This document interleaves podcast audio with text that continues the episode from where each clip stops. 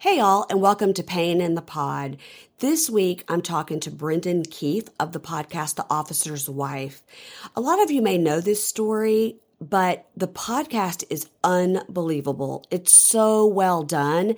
It's six episodes and then a bonus, and I would highly recommend listening to it. It's so compelling, and there's so many details. Now, I will give you a warning that the podcast itself does talk a bit about suicide or uh, ideas of suicide, and we discuss that as well on Pain in the Pod, so I just want to put that out there before you listen.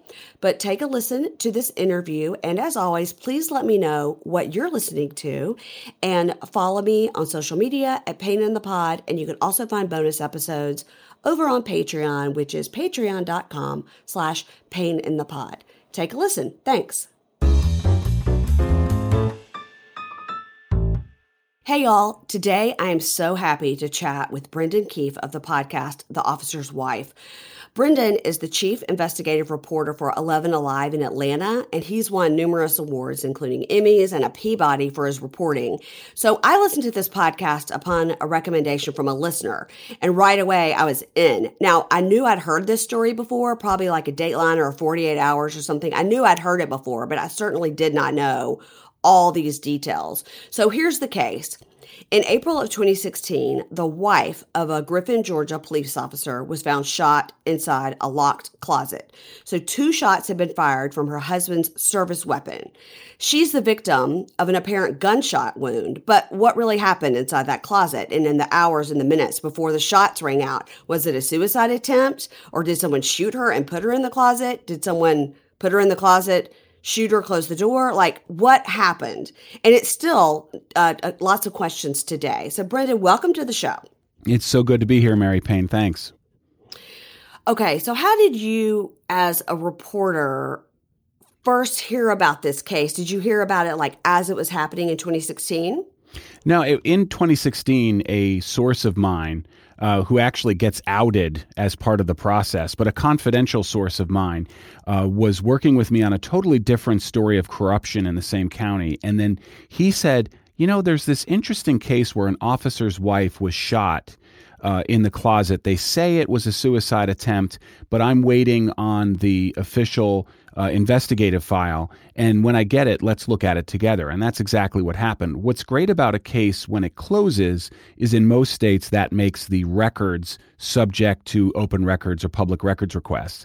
And so we were able to get the entire case file where uh, almost ironically, had it been an open case or a case that was going to prosecution, we wouldn't be able to get access to that evidence for years. So it was an opportunity to sort of forensically ana- uh, analyze an investigation.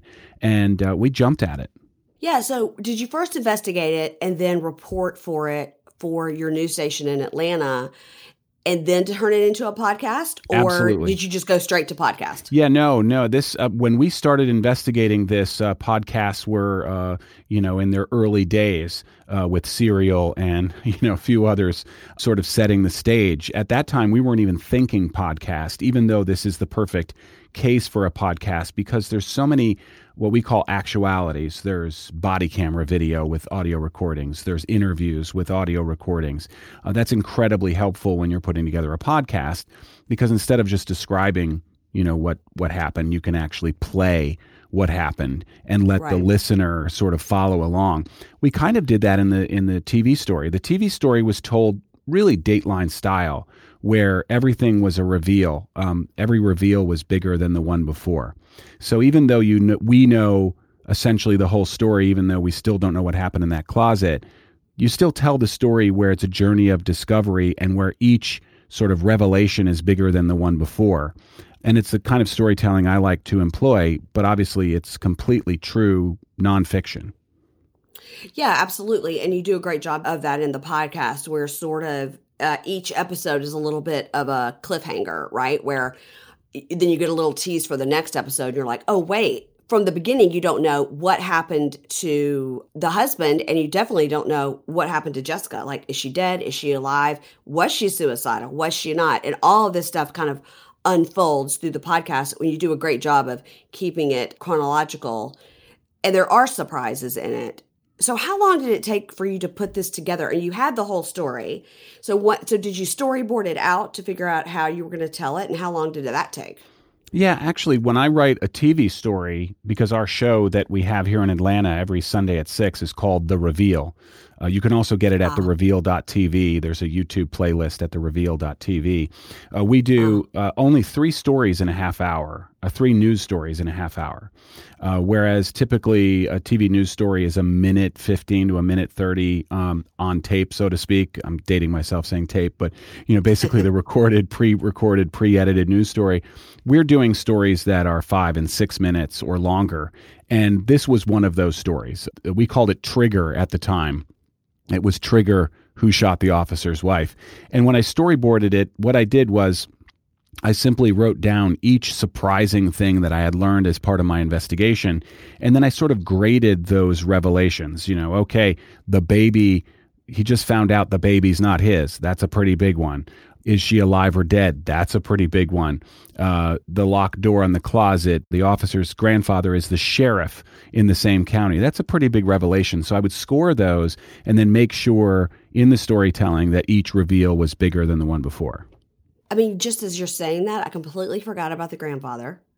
Like, you know what I mean? There's so many huge things that happened in this story that I had even forgotten that the baby wasn't his. So sh- there was two children. Were neither one of those children his, or just one was his? Yeah. So spoiler alert for anyone who hasn't listened to the podcast. I don't yet. remember. Um, yeah. But, but sort of these were the big reveals. And I remember it because when I first did the T V story, this is how I charted them out. I start the T V story with the body camera video. Officers respond to shots fired in an apartment. And you see them running in. Mm-hmm. They get inside and they hear a baby crying. There's a baby in the in the apartment with the alleged gunman or gun mm-hmm. person. And then they find a locked closet door. They kick in the locked closet door. They find a body. Underneath the body, they find a gun. It's one of theirs, a police gun. Why is there a police gun under the body? Because her husband is a Griffin police officer. Right. Then we're kind of off to the races. And then you discover that she lives. And again, spoiler alert, they even had told her family she was dead and she had lived. She then wakes up, has no memory of the event, but doesn't believe she had shot herself. So that's pretty big. Then they're interviewing the officer and he essentially says, yeah, I just found out the second baby's not mine. And that they were getting a divorce, that she was leaving him. That's pretty big. Then a text message is sent from her phone to his phone. That's a suicide message. Um, These were all sort of steps in the revelation process. Uh, and then they get bigger and bigger from there. And then you find out there's a mistress. You find out they were both cheating at one point, but you find out that the officer had a mistress and he was texting his mistress within seconds on either side of calling in shots fired. And those right. texts don't have the same sort of emotional character of someone who's in the middle of a gun battle. Right. It's like, L O L, call you later, love you lots. And we're like, and then meanwhile, it's like, my wife's been shot.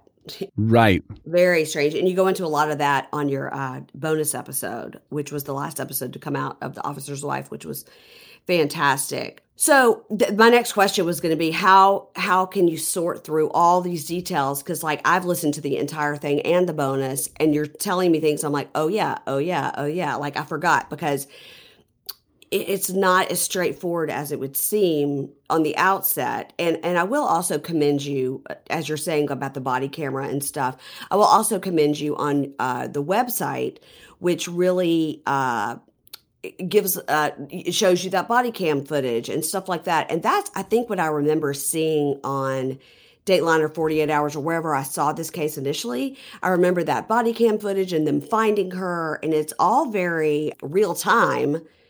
Meanwhile, the husband is outside freaking out, and you later find out he's just kind of randomly also texting his girlfriend. But how's he texting her? Like, if the phone's in the kitchen, like, that's another question, you know? As I'm talking, I'm realizing more things that I have questions about. Okay, so what we're going to do is we're going to take a quick break, and then we come back uh, with Brendan Keefe of The Officer's Wife. We're going to talk more about some of these details. Be right back. This episode is brought to you by H P Plus. In a world full of smart devices, shouldn't your printer be smart too? It is with H P Plus. These printers know when they're running low, so you always get the ink you need delivered right when you need it. Plus, you save up to fifty percent on ink, so you can print whatever you want, as much as you want, any time you want. Huh, that is pretty smart. Get six free months of instant ink when you choose H P Plus. Conditions apply. Visit h p dot com slash smart for details. Okay, I'm back with Brendan Keefe of the podcast, The Officer's Wife. So I was trying to get into the de- details, and like I usually do, I got uh, really excited and ahead of myself. So, okay, let's talk about the details. Jessica, the victim, had never handled a firearm. Okay, this is by all accounts. She says it now. She's still alive. She says she's not into guns. She not handled a firearm, yet she locked herself in a closet and shot herself twice. Now, she has two children that she's very dedicated to, and they're in the apartment asleep. And if someone's trying to commit suicide, you don't normally shoot yourself twice. Usually one time, I'll, you know, do it or knock you out at least. So how do we explain the two rounds shot in a suicide attempt? Even you even had a um, an officer say, you know, very rarely do you ever see two rounds shot in a suicide attempt. So how is that explained? Yeah, these are all like exactly the questions we had early on. You know, I didn't even know this was a news story when we first started looking into it. It was just something that was curious. But when everything in the investigation pointed toward an attempted suicide, it wasn't that this was an objective following of the facts wherever they might lead. This was conclusion selective investigation on the part of the Georgia Bureau of Investigation. The G B I is a really respected criminal investigative agency. In this case, for whatever reason, they botched the investigation. They failed to do so many basics. But you start with two shots fired in the closet, and instead of sort of following where those facts might lead, they instead tried to explain how it might be possible for someone to fire two rounds into two different walls at different trajectories if it were an attempted suicide, rather than trying to say, wait, how did this happen? Uh, without trying to get to the conclusion that she must have tried to shoot herself. And, you know, we say we lock, she locked herself in the closet. We don't actually say that, because in investigative reporting, we report what we know, not what we think we know. What we do know is she right. was found in a locked closet. We don't know who locked her in that closet. It could have been Jessica. It could have been someone else. And then there's that troubling lock on that closet. It's not a typical keyed lock. It's a bathroom lock that can only be locked and unlocked from the inside. Who in the world would have such a lock on a closet?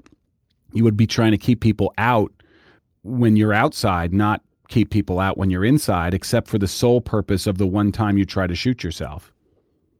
Right, right. And that was explained a little bit, like all the apartments in the building are the same. And her neighbor, her friend said, uh, we don't have any closets like that. And then, you know, it was explained like, well, you know, when people move, maybe the handyman just came in and had to fix a lock and just put in whichever one he had. Now, is the lock what I'm thinking of, like my kids have, where it's a it's a lock, but it has like a tiny pinhole in the middle, exactly. And you can stick that little pin in, it goes pop. Like that's I have right. to do to my teenage daughter's room all the time, like don't lock your door, and then I pop it open. That's it's exactly it's like that. What it's okay, like. So you wouldn't put that on a closet; it would yeah, it's no, a bathroom. Yeah. Everything is possible. I mean, the thing is, I keep a total open mind. Everyone involved in this podcast, uh, Jessica Knoll, who worked with me on the initial investigation, uh, she and I. Both, and Sheila Matthews, who's this incredible dogged investigative reporter in Griffin, self-publishes a paper, and her husband's a police officer, a lieutenant in that same department, can you imagine? Wow. Uh, and yet she was, she has been very critical of the department. All three of us have no idea. We just don't know what happened in that closet. And to be working on this since twenty sixteen, to do three major investigative news stories on television of the sixty minute style and length.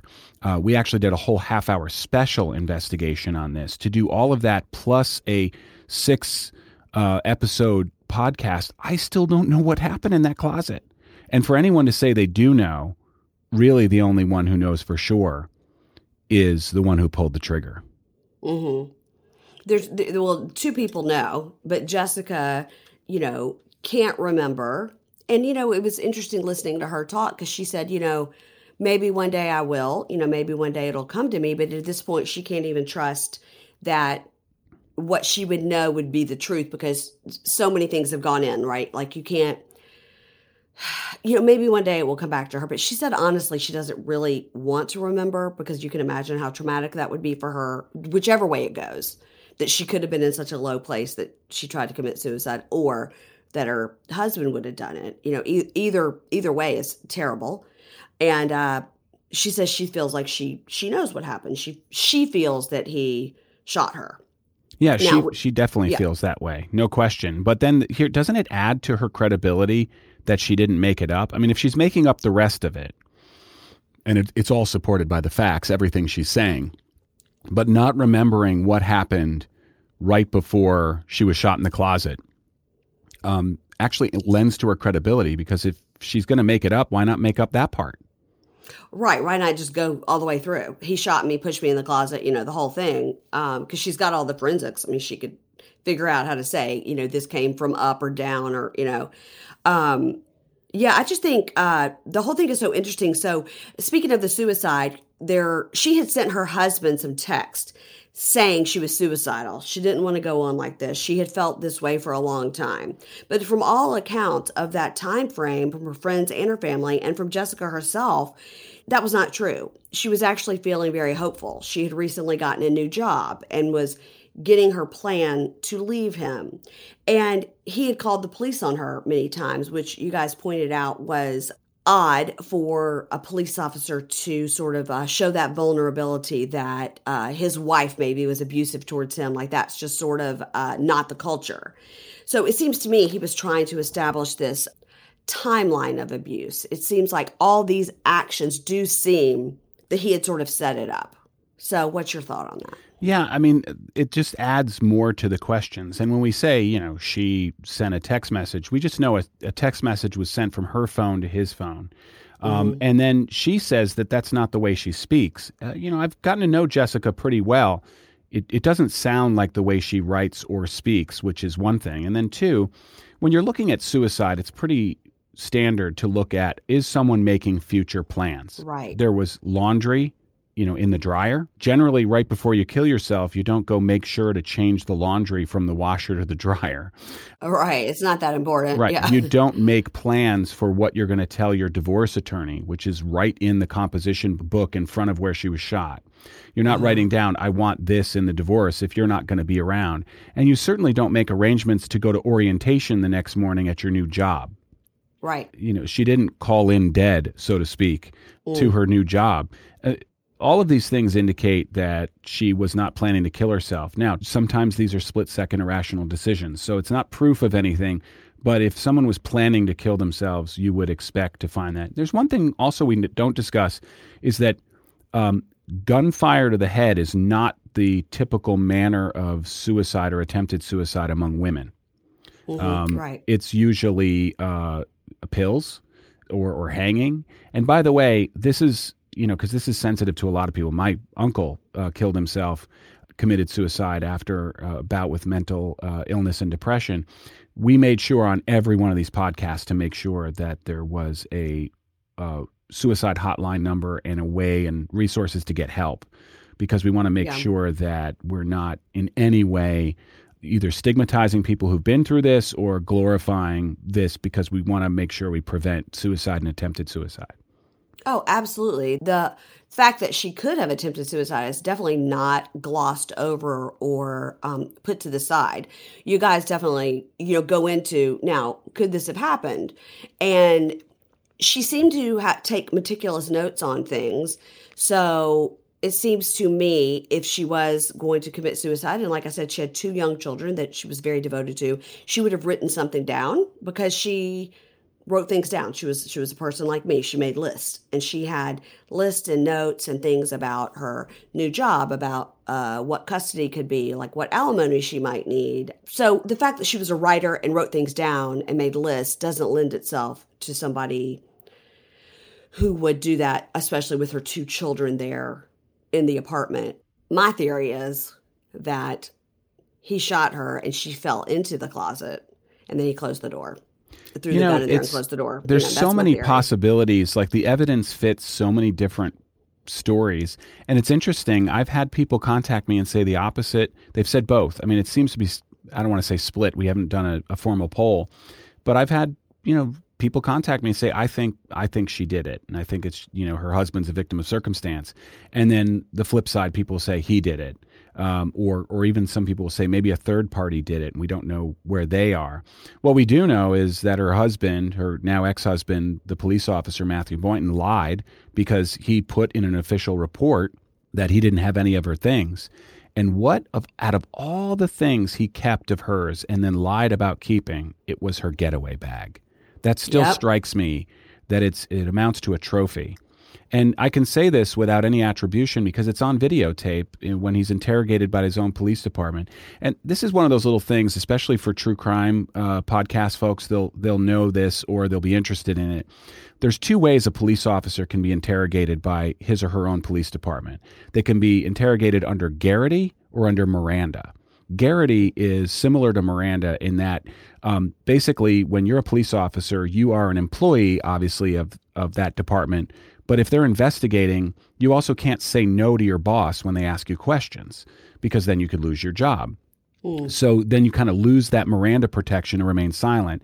So they came up with this thing called Garrity, and it's like Miranda. It's named after a specific case that went to the Supreme Court where an officer can be questioned under these Garrity rights, but then those answers cannot be used against that officer criminally. They can only be used internally for, you know, punishment or internal investigation. They can't be used against them in a court of law. Oh. Matthew Boynton was questioned under Miranda. When they called him in, they didn't say, here's your Garrity rights, and you sign a form saying, yeah, I'm aware that everything I'm saying can be used against me internally, but not in court. Mm-hmm. But no, they said, no, we're Mirandizing you. And they read him his rights. And then he admitted lying on the form. Of course, he was cleared by the grand jury, which is a black box, mysterious process, took a year, and we don't know why. Also in Georgia, police officers are entitled to speak to the grand jury directly. They're allowed to go into the grand jury room. They're, they're the only criminal defendants who are allowed to go into the grand jury. And so Matthew Boynton wow. was allowed to address the grand jury. We don't know what he said.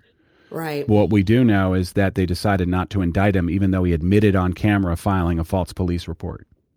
Yeah, the overnight bag, and I have a whole little section here. I was going to ask you about that, and you brought it up. It, there was nothing secret in the overnight bag. It was, and this is on your website, it was like um, a T-shirt and shorts, pajama bottoms, bra, underwear, her retainer. There was nothing in it. It wasn't like a secret note, like my husband's trying to kill me. If you find this bag, you know, he's guilty. There was no, nothing secret in it. It was a, a change of clothes, pajamas, her retainer, and like her deodorant. And so that's, yeah. to me, that's the weirdest thing that he's going to fall on his sword for this overnight bag. You know, like, like that's the thing that gets him fired. Yeah, not only that, but I will give the Griffin Police Department credit on this. When they were looking at, okay, they were going to look at him for stealing these things, for, you know, under theft. And what they would have to prove is that some of the items in there of value were not marital property, because otherwise it's just a civil matter and part of the divorce. Mm-hmm. They looked at her retainer, which had her name on it. They actually went to the orthodontist in town. Mm-hmm. And got them to the orthodontist to verify that that retainer was hers before the marriage. So that made it her property and her property alone. So that, you know, your, oh, your husband wow. can't steal something from you if you both own it. But because she had this before they were married, it belonged only to her. Wow. And they were able to get that verified. And the retainer actually has quite a bit of value. I mean, retainers aren't cheap. So that right. this made it essentially a potential felony theft. Um, wow. and, and it changes the whole story. Now, obviously, they ended up only going after him for filing a false police report and violation of his oath of office, which you hear in the podcast, his oath of office miraculously disappears from the police department, mm-hmm. and they were going to drop that charge. You know, there's a lot of interesting things going on inside the Griffin Police Department, but at least they did the retainer investigation right. Wow. And I think about like my retainer.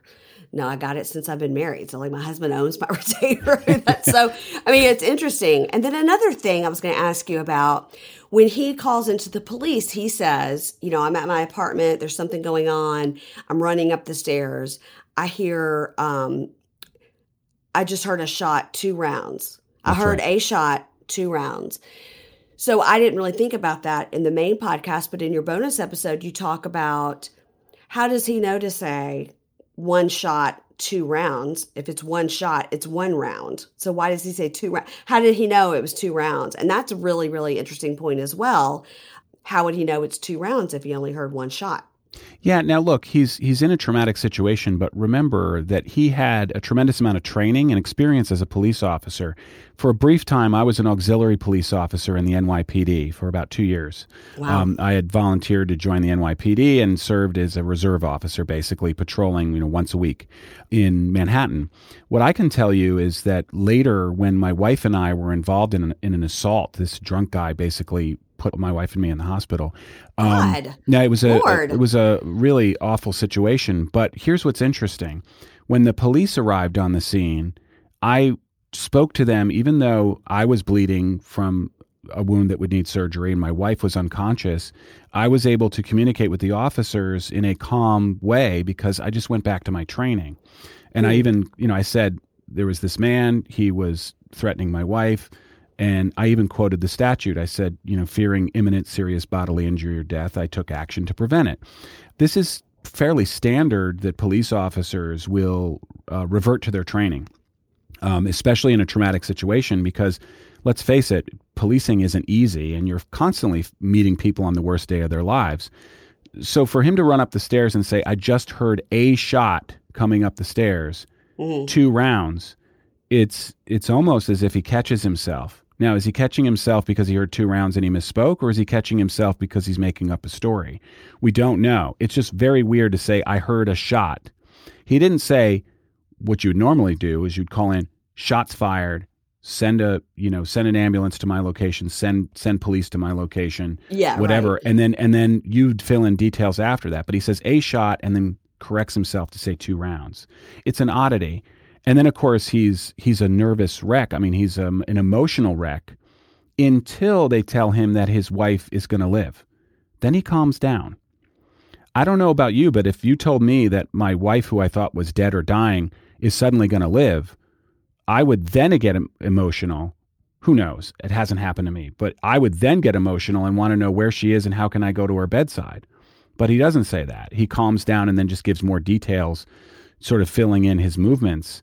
He starts going into sort of the laying down the evidence for where he was and what happened after he finds out she's alive. And, you know, is it because he knows she's going to be able to give a statement?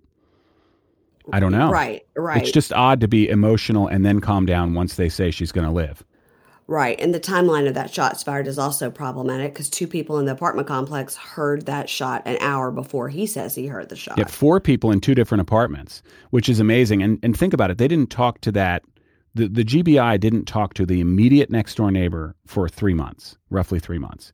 They didn't talk to the trauma surgeon for three months.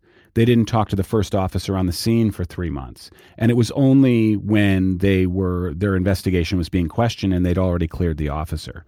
I mean, this is investigation one oh one. You always interview the trauma surgeon or the or the medical examiner. You always interview the immediate next door neighbor, and you always interview the first officer on scene. So many details. Okay, we're going to take another quick break. I have a few more detailed-oriented questions for you, and then we'll talk about podcasts. Be right back. Support for this podcast comes from Invent Together. According to studies, less than thirteen percent of all inventors who hold a U S patent are women. Black and Hispanic college graduates patent at half the rate of their white counterparts. But we can fix that by increasing participation in innovation and patenting by underrepresented groups. It would quadruple the number of American inventors and increase annual G D P by almost one trillion dollars. Invent Together is a coalition of organizations, companies, universities, and concerned citizens committed to ensuring that everyone has the opportunity to invent and patent. Because the more diverse the American patent system gets, the stronger and more successful our nation will become. What can you do to help diverse inventors patent and unleash economic opportunity? Find out at invent together dot org. Learn more and take action today.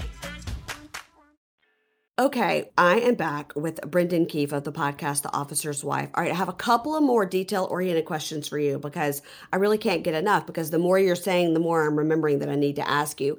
So I want to I want to uh, ask you more about her divorce journal she was keeping.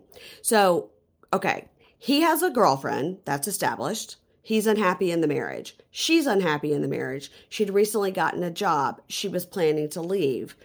They were both happy to separate because they both had other things going on and they were making progress towards that. So in your opinion, if he shot her, why would why would he be trying to kill her when he is moving on and she is moving on? That's a really good question. And who knows? Um, you know, when you when you add in all of the details, I sort of have two columns. She shot herself or he shot her. And you can take each piece of evidence and say, does is this disqualifying? Uh, or is it possible? And what's so confounding about this case is every piece of evidence can fit in both columns. Uh-huh, right. And so what, you know, why? But you, why is a really good question. But as you know, this is, you know, the case with every kind of homicide or attempted homicide. There's only a few reasons, you know, and it's money, jealousy, homicidal rage, psychosis, whatever. But in this case, you know, jealousy would be a big one. Um, now, Jessica had just found, while he was in the shower, she went through his phone and found pictures of the other woman.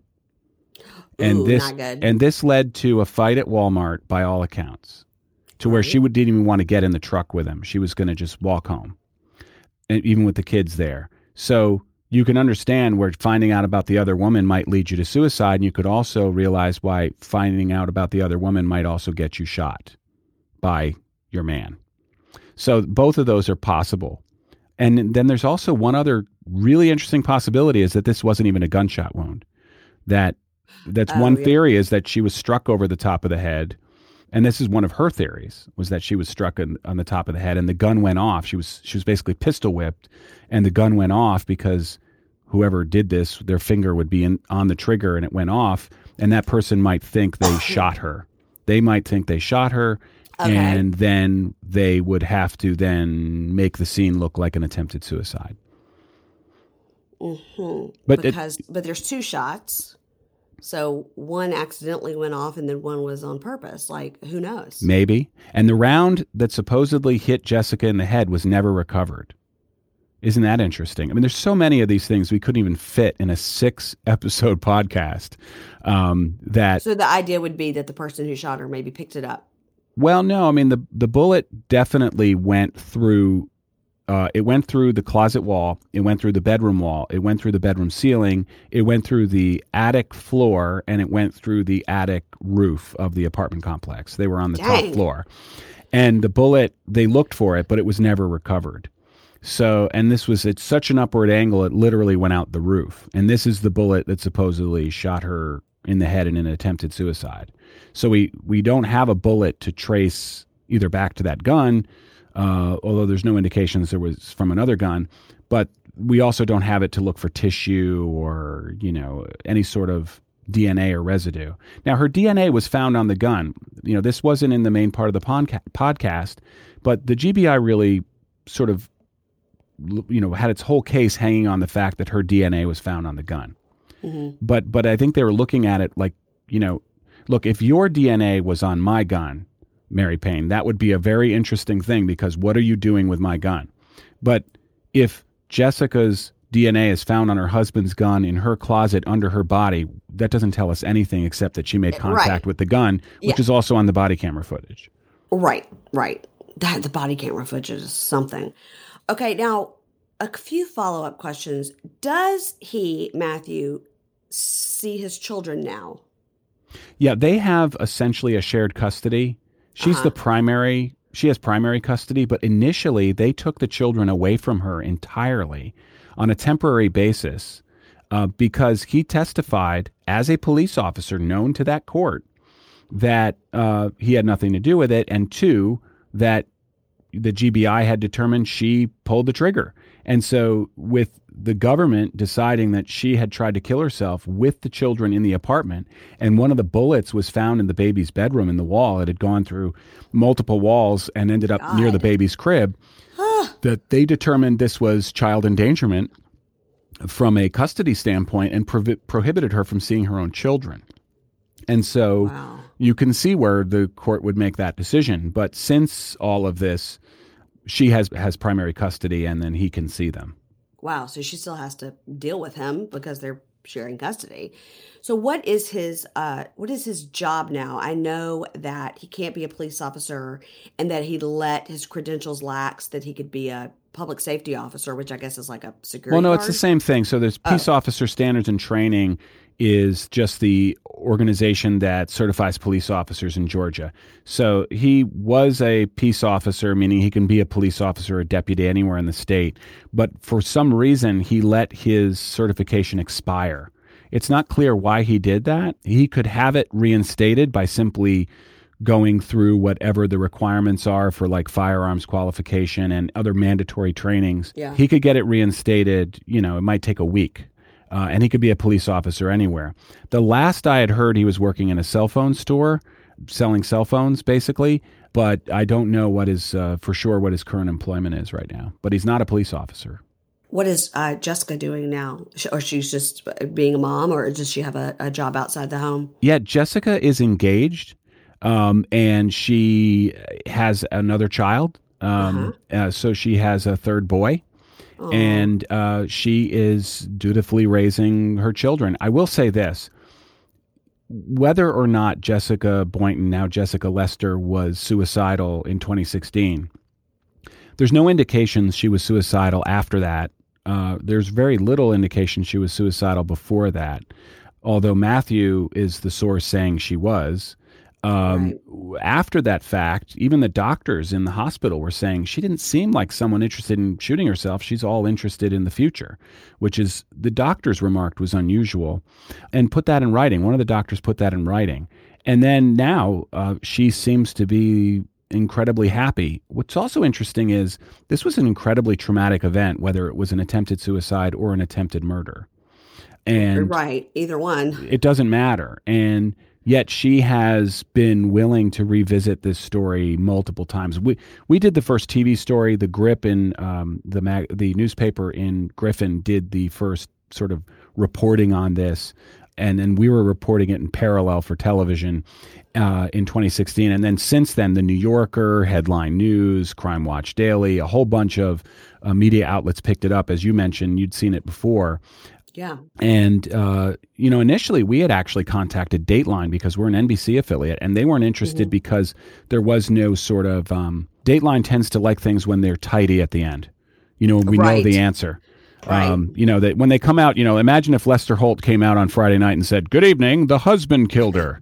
Um, he, no, they like to, even though they know the end, that the husband's convicted or the husband's acquitted or whoever uh-huh. it is. It's usually the husband, let's face it, uh, at least on Dateline.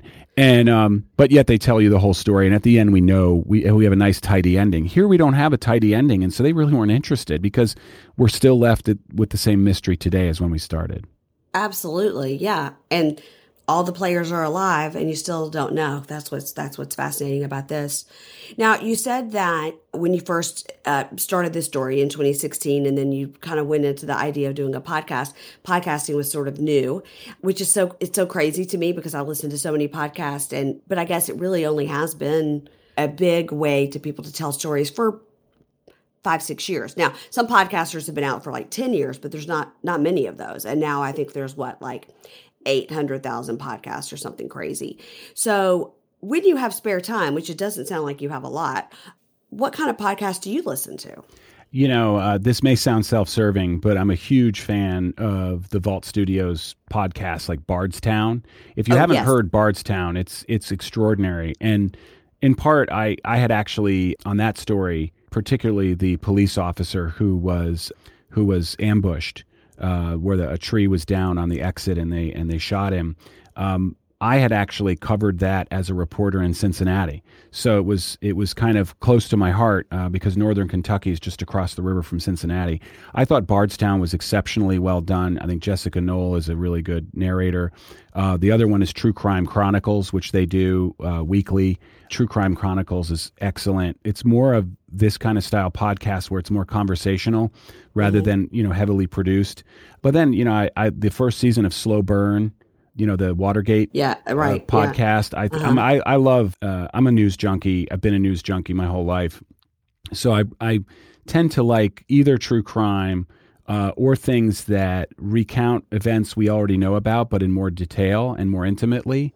Mm-hmm. Uh, and let's face it, you know, podcasts, the great thing about podcasts is they're like, they're like a companion, particularly in uh, rush hour traffic in Atlanta, which is always, you know, rush hour ends at midnight and starts at twelve oh one a.m. Well, um, it's like in D C, I was like, they're like, oh, you can't go, it's rush hour. I'm like, it's three o'clock. Right. But right. It's still rush hour. Yeah. Yeah. D C is, as you, as you know, an hour from D C. Uh, on right, the road, right. right. It's, it's so, like, six, it's six miles, but it takes you an hour to it's, get there. You know, yeah. If you're on the Beltway, it's just great. You turn on the podcast. And the other thing, it like lowers your blood pressure. You know, I had to learn how to, to narrate all over again.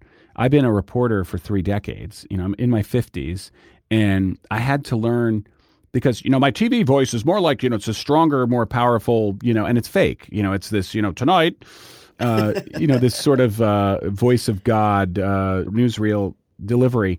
And so I had to retrain my voice to sound like a human again, and which is odd. But the best podcasts are like when you have an authentic narrator, someone who is not reading from a script, but they are sort of the omniscient narrator who's kind of holding your hand through the through the the dense forest of the story. And I had to retrain my voice to do that. And I actually had our producer in my ear the whole time with a Bluetooth earpiece under my headphones. And he was giving me directions, slow it down, add a pause, more conversational. And what's interesting is I went, the first episode I narrated, we went back and started again from scratch because it took me the that whole episode to get comfortable, which is ironic given I've been either on television or, you know, essentially a broadcaster from my entire life since I was fourteen. Wow. Um, you you wouldn't think I'd be, have any discomfort, but it was neat to sort of unlearn the T V voice. That's really interesting what you're saying, because I think if I was listening to something like The Officer's Wife and somebody came on with that T V voice, it wouldn't seem uh, genuine or wouldn't seem that you were invested in the story. It would seem like you were just reading it. Right.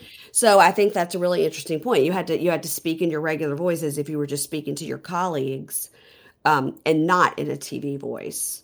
And I've really never thought about that in podcasting. I guess that the only person that can get away with that is, you know, Keith Morrison. Right. Because uh, I think that's his regular voice. And it is his t- regular voice. Can you imagine being married to Keith Morrison?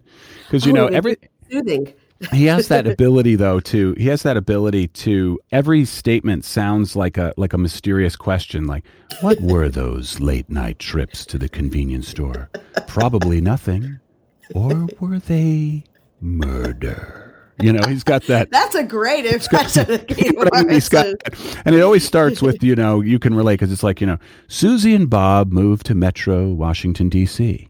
He would take the Beltway to work. She would stay at home and organize the the seasoning collection in the kitchen. But what were those late night phone calls? Was it State Farm or was it murder? You know, he's so good at that sort of like, you know. Oh, I love yeah. him. He was on he's my so flight. Good. He was on my flight last year. I was, uh, I had been in L A for some podcast things and I was flying back to D C.